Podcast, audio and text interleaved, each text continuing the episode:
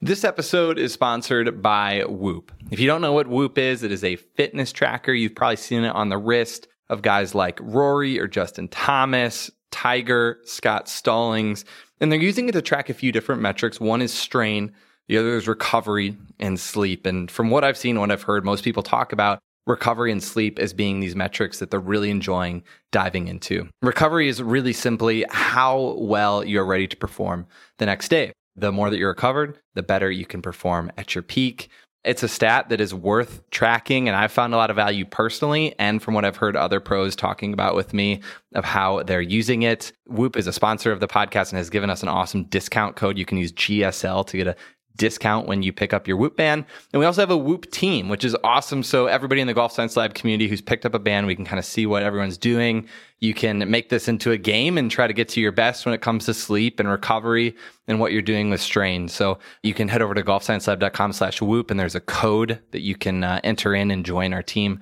It'd be really fun to get everyone who's picked up a Whoop band involved on that. So make sure to check that out. And whoop.com, uh, code GSL for discount. We're on a mission to help golfers from all over the world achieve their goals by understanding what it actually takes to play their best golf. We're talking with leading instructors, researchers, and players themselves to find what is actually working.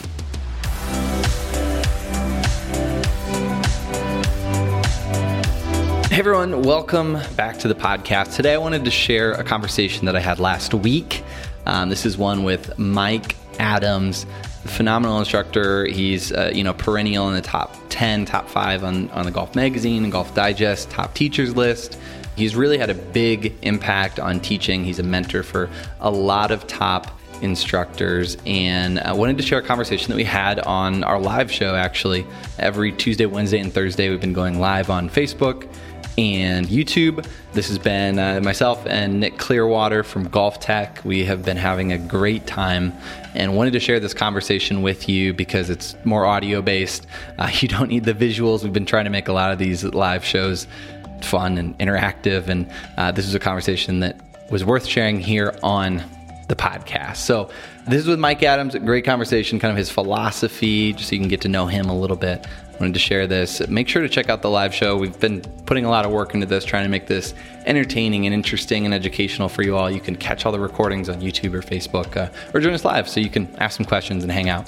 Would really appreciate it. All right, let's get into it with Mike. Hey, this is awesome. I'm so excited. We have a really awesome roundtable here. There's five of us here today, including Harvey. Um, he's going to leave his input, I guess, throughout. If he snores, we're going to move on to the next topic. That's kind of he's very opinionated today. He's got a lot to say. Yeah, very opinionated. He's going to lay down Nick, the floor sleep. Nick, it's good to have you back. We missed you last Thursday. Thanks, man. I only missed one day. How'd you do without me? We did okay. We did we did okay. Not you know More, you weren't here. Your how did Brad do? More importantly, Brad did, he screwed up. Yeah, we figured out good? that it would take me a, a, driver and an eight iron to hit it as far as he hits his driver. So mm, was, you uh, should see him putt though. Not not good, huh? Have you ever watched someone like a this putter takes it back, ground is my hand. It, he would do a really nice job of hitting the putt if the ground moved down here. Sometimes the putter goes down and actually gets stuck on the backswing. Oh man, I know. Poor Brad. We'll have to bring him back on and, and work on his putting, I guess. Yeah, he doesn't do the putting putting lesson shows. I guess not. Well, congrats, Nick. You added someone to the family this past. Yeah, thanks, so. man. Thanks. Yeah. Congrats. My, off, my office hours are great now because I can do a whole lot more. I'm awake from midnight until seven in the morning every day, all the time. Well, that's fine. We'll change the live into to like three, four a.m. It'll be perfect. Sure. We'll get that no late problem. crowd. I'll be ready. Well, now between you well, and I, Nick, we've got we've got a whole basketball team, women's women's basketball team. So we're all set. As soon as we're done with this, we'll get a game going. Cordie. Yes. Who's on? Let's talk about these guys. These guys are very important. We've got an incredible show today. I'm going to kick it over to, to Matt Rudy from Golf Digest, and he's going to intro our guest. He works a lot with Mike. Matt, welcome. Hey, thanks for having me. I, it's it's nice to sit here with some of my friends and talk about golf. Uh, I've been doing this stuff at golf for 20 years, writing uh, writing golf instruction, and since my first year at Golf Digest, when we did the first uh, 50 best teachers list, Mike Adams was on that list then, and he's number two on that on that list this time. And of course, Nick, he's he's new to the list this year, so We got two guys who know an awful lot about the game, and and Mike Mike's been researching researching and teaching the game for 40 years. And uh, hear the stories not only about uh, what it's like to stand on the on the range and, and, work with with all different kinds of players, from tour winners all the way down to you know choppers at the club level, but then to back it up with the with the research he's done and the and the the drive he has to learn things. I, mean, I really respect that a lot, and I try to surround myself with people who want to know. You know, they want they want to learn and they want to know. Uh, you won't find somebody with better credentials who's also more open to new information than Mike Adams. So I'm, I'm, I'm thrilled to be sitting here talking to him and to and to bring him into this group with with so many of my friends. So I'm really I'm really going to enjoy today. That's awesome. Hey, Mike, what you started on the list how long ago? first one. The first one. First one. Me and Abe Lincoln were on the list together. oh, honest Abe, I bet he was a great teacher. Where were you on the first list? What number did they rank you at? Your friends? They didn't have numbers at the beginning. No. Yeah, it was yeah. just uh, yeah top fifty. Numbers weren't invented back. It was top fifty. Like the abacus uh, back then. I think the last twenty years I've been every, everywhere from two to eleven. Yeah, that's awesome. No, it's it's pretty cool to have you here. Absolutely. Good to be here.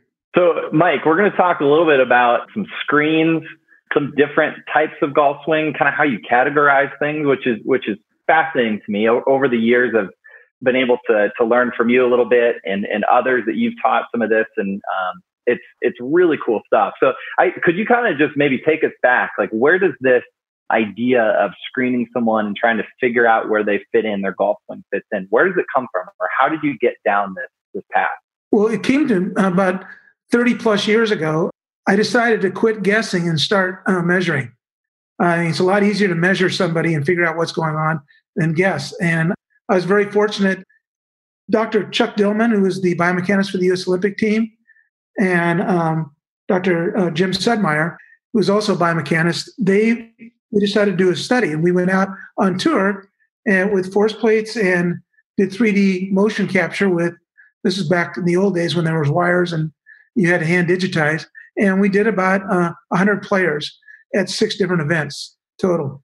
And uh, they showed me what I was teaching was wrong, and uh, that my what my what I thought was correct wasn't even close. And then I began to figure it out. So I, thought I had to come up with a, a system, be able to measure, so that I wouldn't be going down the wrong rabbit hole uh, every time.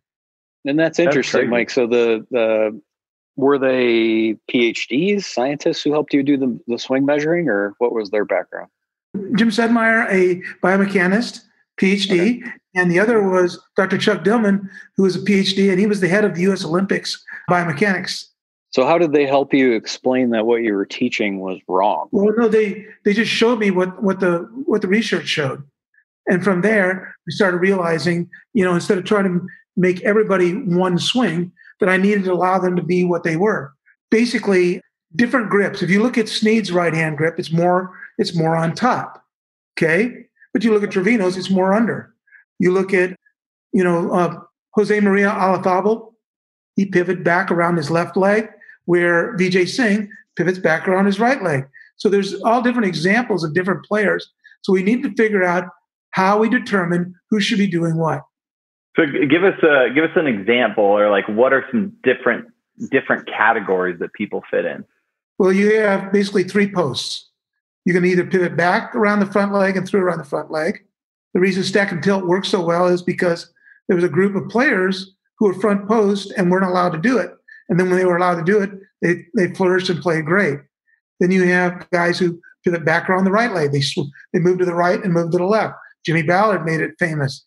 Uh, that's why Sutton did so well with him and some of those guys. And then you have the guys who are more centered, who uh, pivot more around their pelvis, where the right hip goes back and the backswing, the left hip goes back in the through swing. So what we see is different posts. We also see different right hand grips. And that's why we have a test for that, where we have them put their hands together and swing the right arm back to see where the right arm goes, determine how they should be gripping the club so they can swing the club most dynamically and efficiently.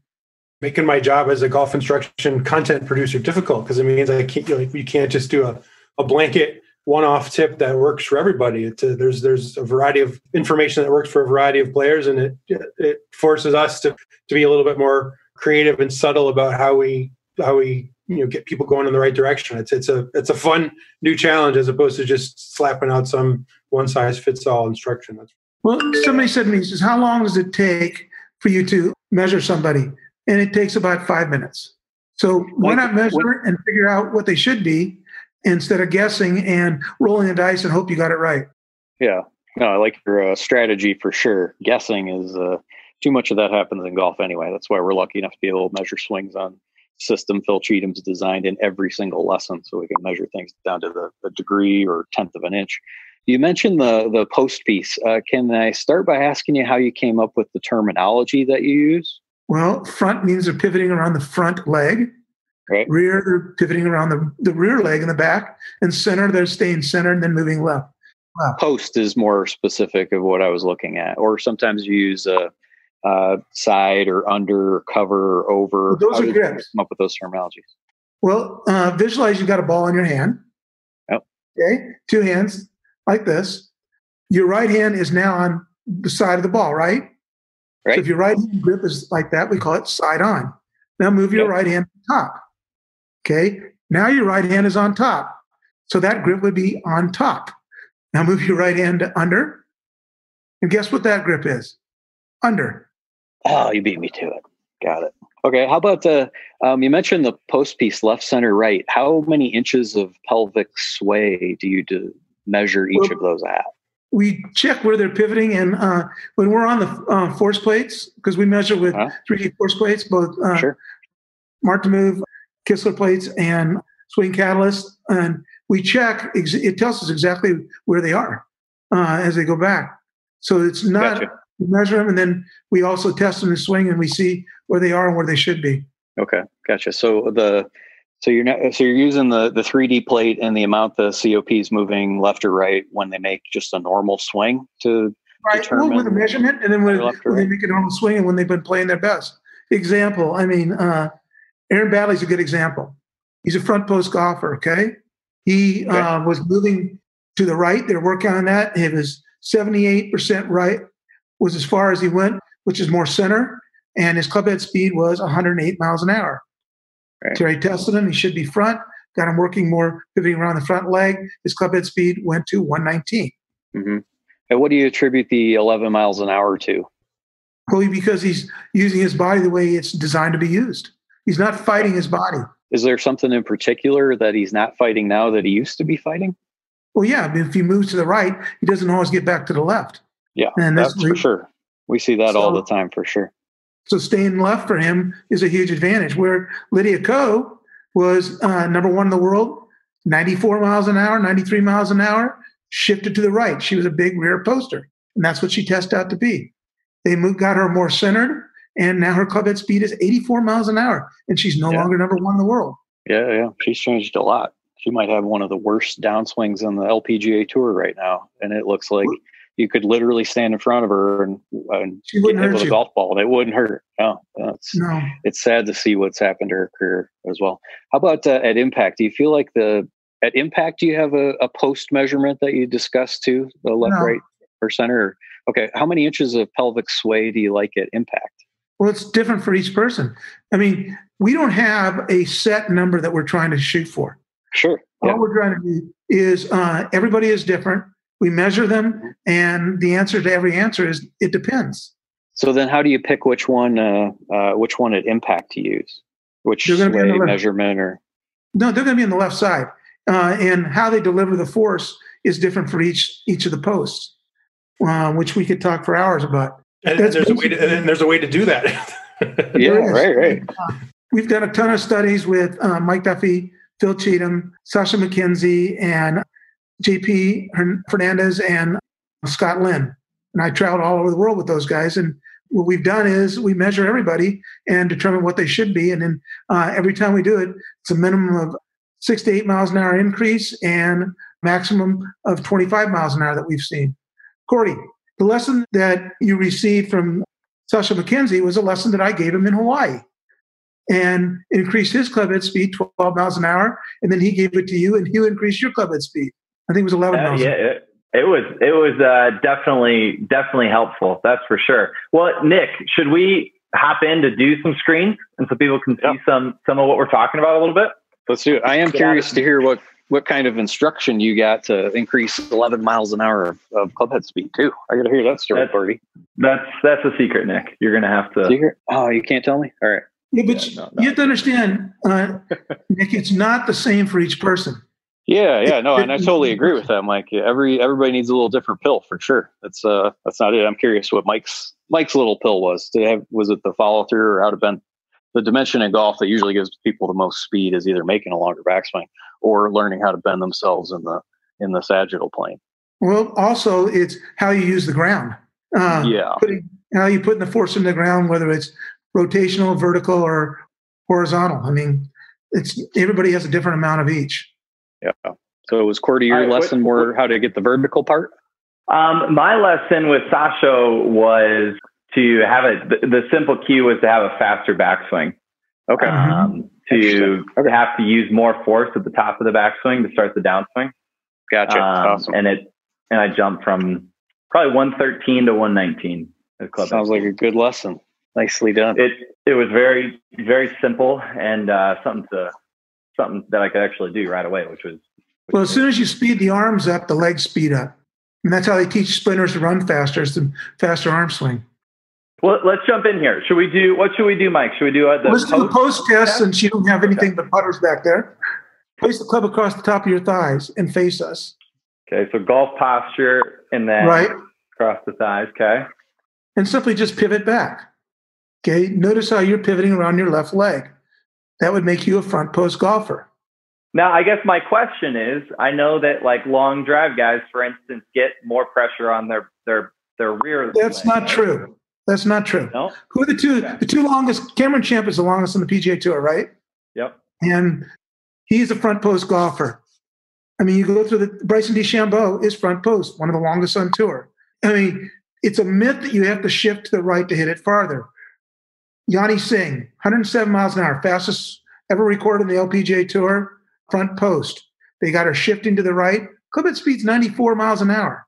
So the big shift to the right didn't make her swing faster. Made her swing slower and hit it worse. Now, Mike, is that do you just put that uh, um, the testament to that as that's not what she's naturally designed to do, so that's why she swings slower? Or is there something mechanical that she does different? Well, that While it is moving to it the is right. mechanical because it's it doesn't fit how she's predisposed to move. Nick, what, So what was your test? Did you do that post test as well? Uh, I don't know. Did I do it right?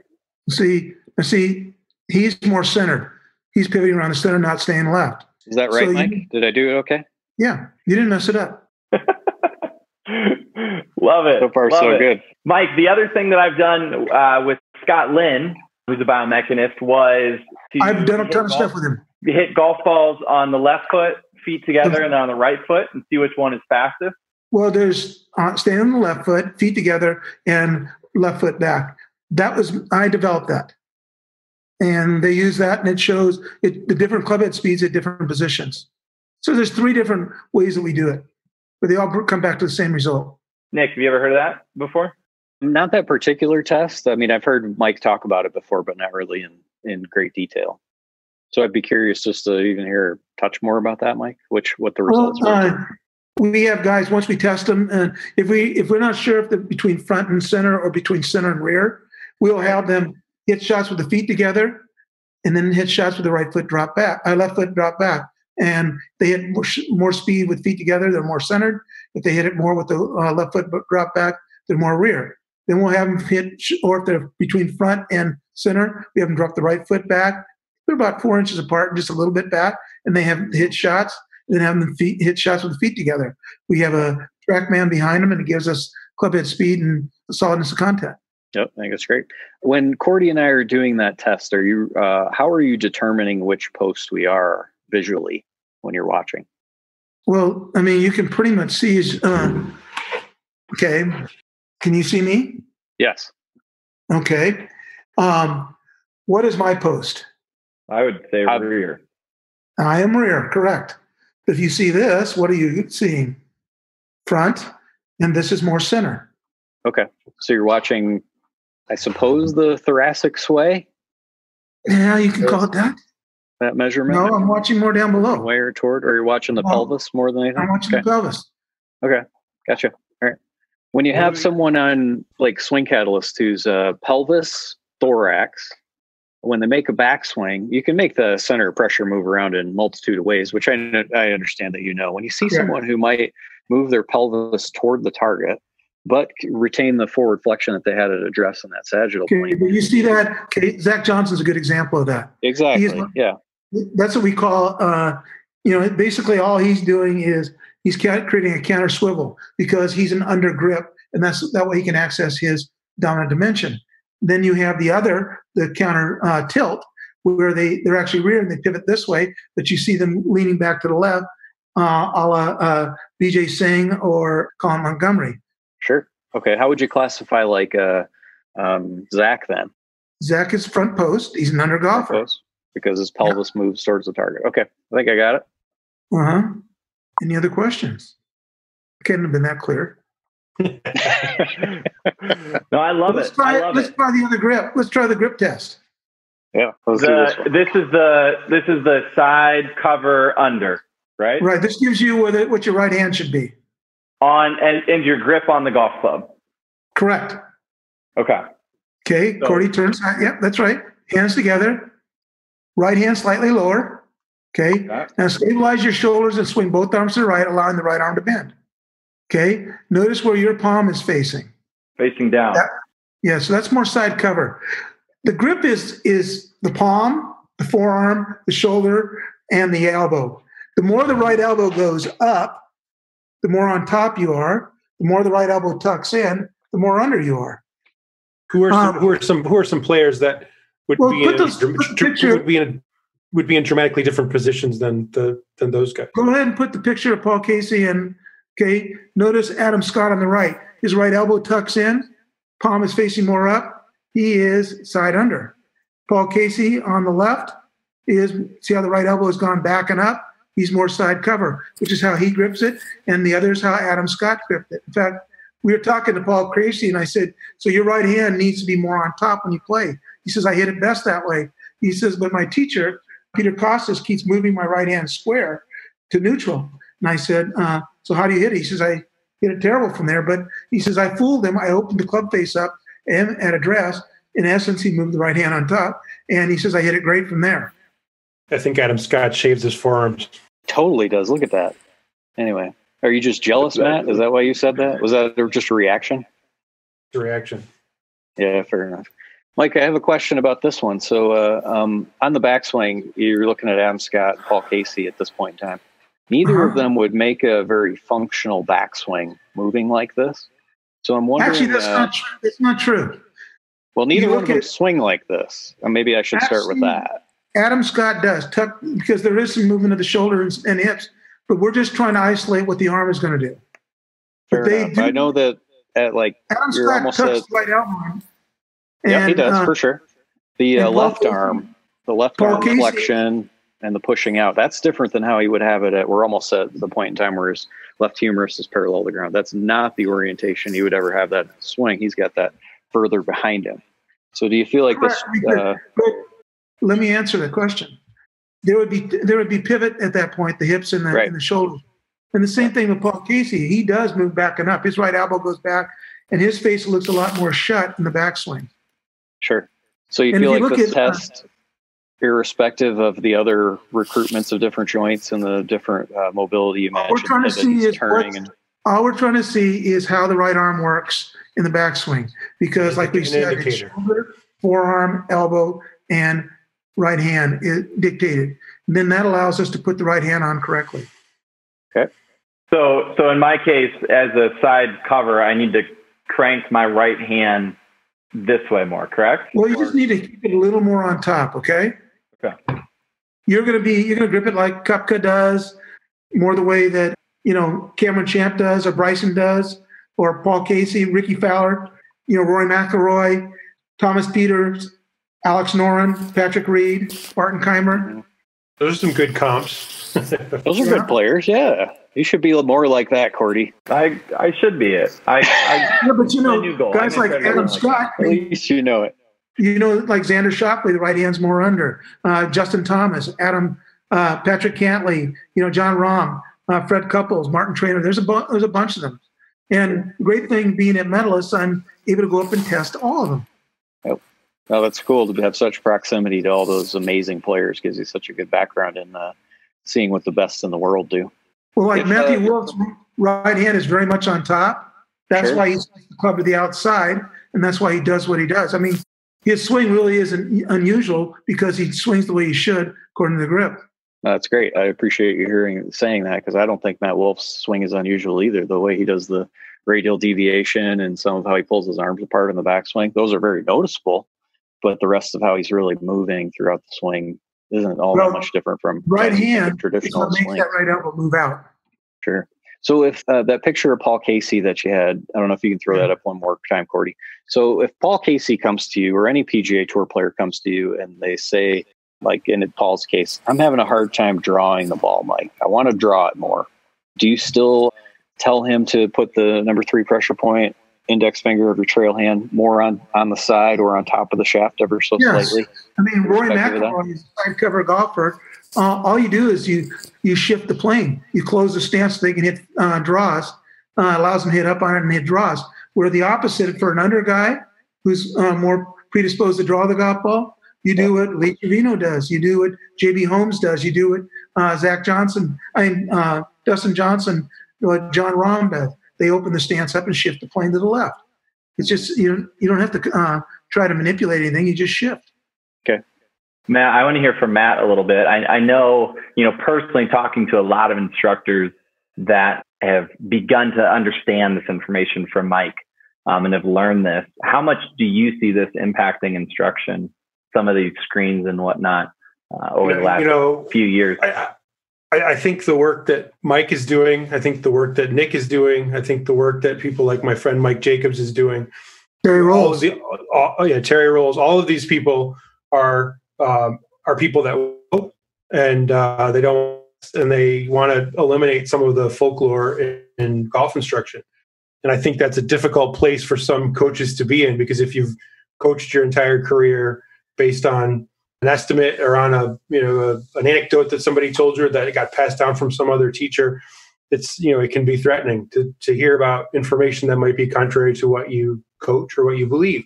But I think what's permeating golf instruction is real information, real measurements, and I think it's in, in special coaches there's a mixture of real information with the artistry of interpersonal relationships and you know the actual coaching part the the people part. And the coaches that are good at both of those things are ones that are flourishing. And i say it all the time we're in a an awesome awesome era for the democracy of information.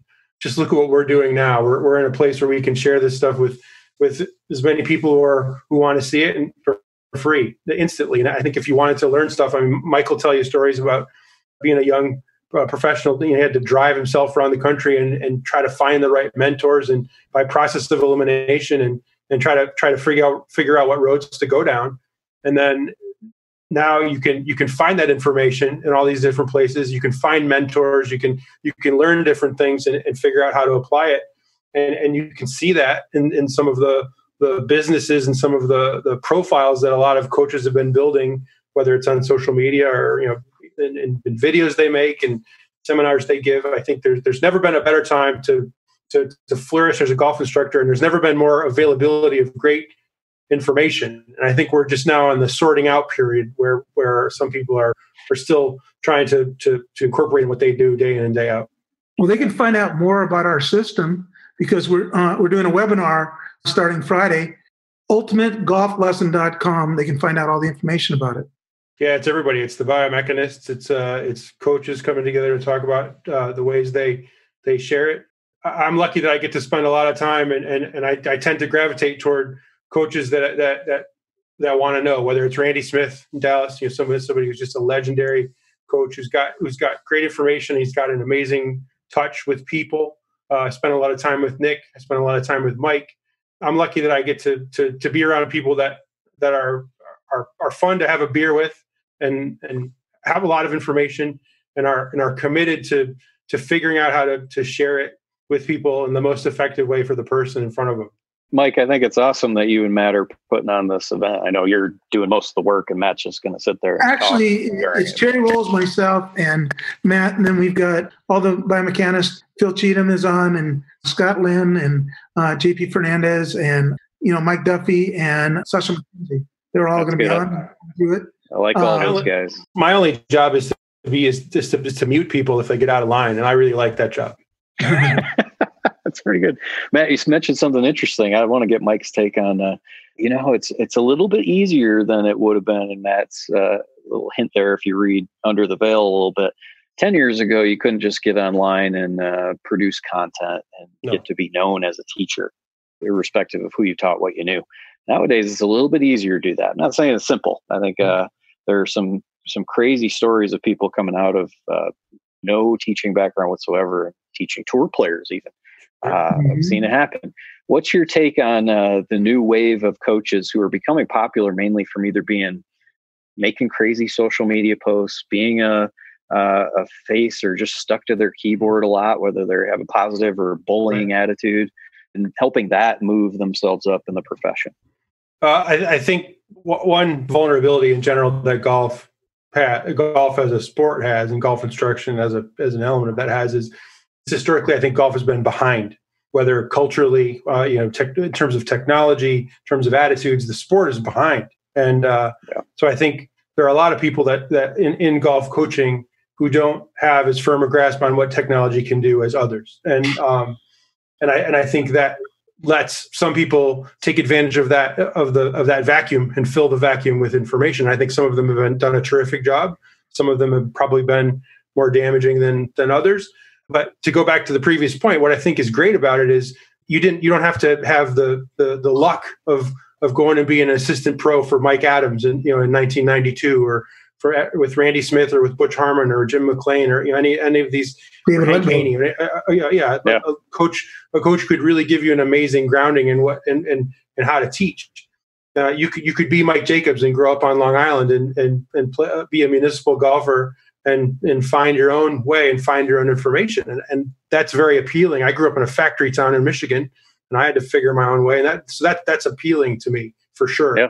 uh, and what's fascinating is there are players on tour who have chosen coaches based on instagram posts or they've chosen coaches based on twitter a twitter feed. And younger younger players who see that as a source of information and are determining for themselves if it's valid information or not, whether that means they're putting their coach through the paces to see if it works or they're just looking for a Hail Mary because they don't have a lot of self-confidence yet. That those are all things that are fascinating to study because those are the elements that go into determining who champions are these days. You know, you, you need mm-hmm. to be able to not only figure out the right thing to do for yourself, but have the gumption and the self-confidence to know, to know what to discard if it doesn't work. And um, you know, the, you hear it from Brandel Chamblee a lot, you know, where, where he's, he's, he's very hard on modern instruction. And I think partially because he got some instruction that he didn't like, but, but I firmly believe that you're the gatekeeper of your own game. And uh, whether you were playing in 1950 or 2000 or 2020, you're responsible for what you do or don't do. And there, there certainly is coaching malpractice out there, but you have a much better chance nationwide at a GolfTEC, at a, a mid-range country club in America today, you have a much better chance, thanks to the work of all these people that we're talking about right here, of getting a very good golf lesson than you have ever had in the history of this game because the the bar, the sort of passing grade bar of information for a golf instructor is so much higher now than it used to be. Mike, I think Matt covered it. Did he miss anything? I don't think so. Uh, you know, basically, I think online instruction has its place, especially during the lockdown. But if you can't see people hit balls and what the ball flight is and what's going on, you can make assumptions and make suggestions. And if it doesn't fix the ball flight, it's not fixing the player. I mean, you need to be able to make them hit it better and hit it more readily and be able to play because they have to take it out on the golf course. I mean, they, there isn't. You don't take a you don't take a golf swing and you get scored. Oh, that was a ten swing. Put the drive 320 down the middle. You actually have to hit the ball.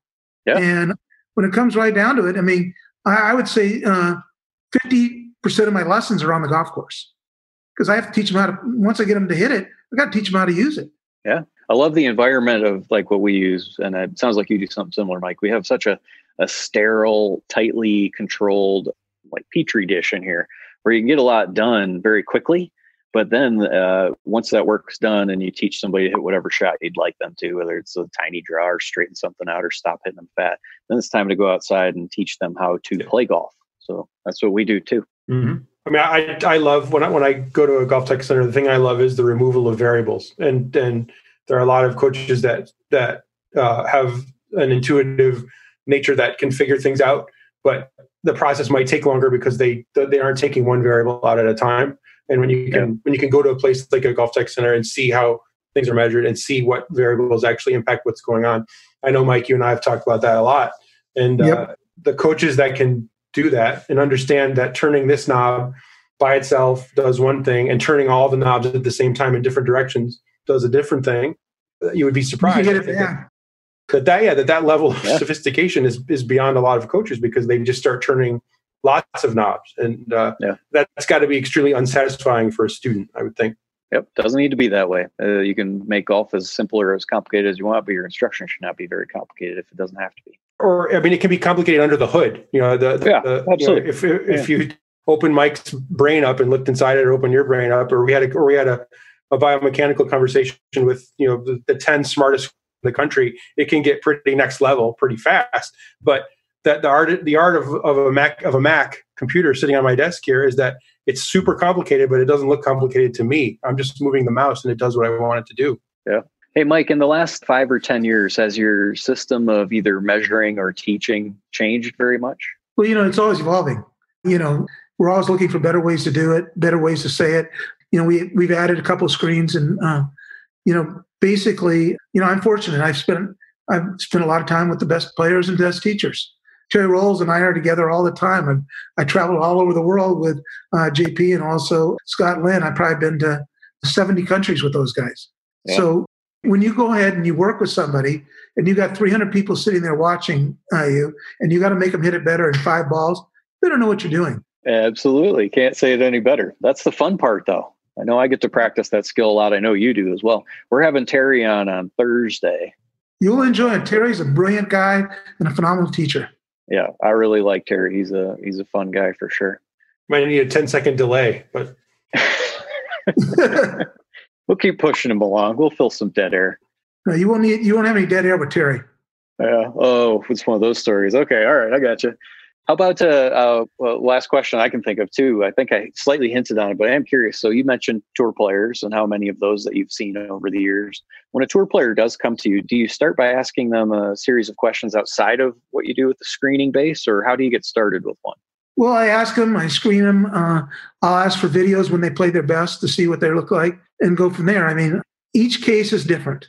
All I want to know as much about them as possible, how they take information in, what their learning style is. I also want to find out, you know, any injuries, things that they've done, teachers that they've worked with that, is, that they've hit the ball well under, what swing thoughts that they had, and uh, and check them out. I mean, the more information I have, the easier my job becomes.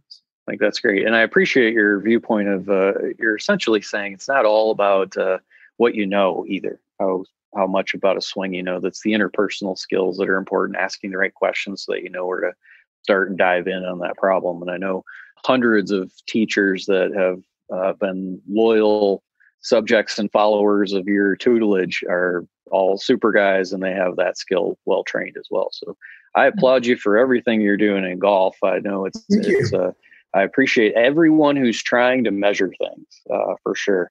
And I know you're always trying to improve what you do and get a little better at it every single day. So I think it's great what you've done for golf and for what you continue to do. Well, I appreciate you saying that. Yeah, thank you guys for hanging out. This was uh, this was fun. Thank you for your time, Mike and and Matt. And now I'm a front post side cover golfer. I'm going to go figure out what that means tomorrow on the golf course. well, you know, just move, move your right hand and don't worry about the post. If you swing properly, your body will uh, assimilate that that motion. You need to get some. Cl- you now you can clubs, stop Cordie. sweating. that too. Now you can stop sweating, Cordie. It's easy. I I'll report back on You'll be fine. on my low round tomorrow. Uh, I want to hear on, about it. Low round. Where are you playing? Uh, Let me know because I got to get there tomorrow. Our course opens tomorrow. I gotta I gotta get out at some point. We'll see. Hopefully, I can get get done with some work and get out there. I yep. wish this is what our course looked like. Right? I think we're going to be shut down at least till uh, May here in Connecticut. So Oh no, you're never playing again. It's going to start snowing again in August. It won't Yeah. snow. Uh, so long the, the the coronavirus, they're not going to let us. Because I'm supposed to be up in New Jersey at the end of this, this month. I think we're going to get a go. plague of locusts. That's the next thing that's going to happen here. It is. Take pictures, put it on social media. I want to see it. Tag me in Uh, on that on that positive thought, let's uh, let's end today. Thank you guys. See ya. it was fun. Thanks.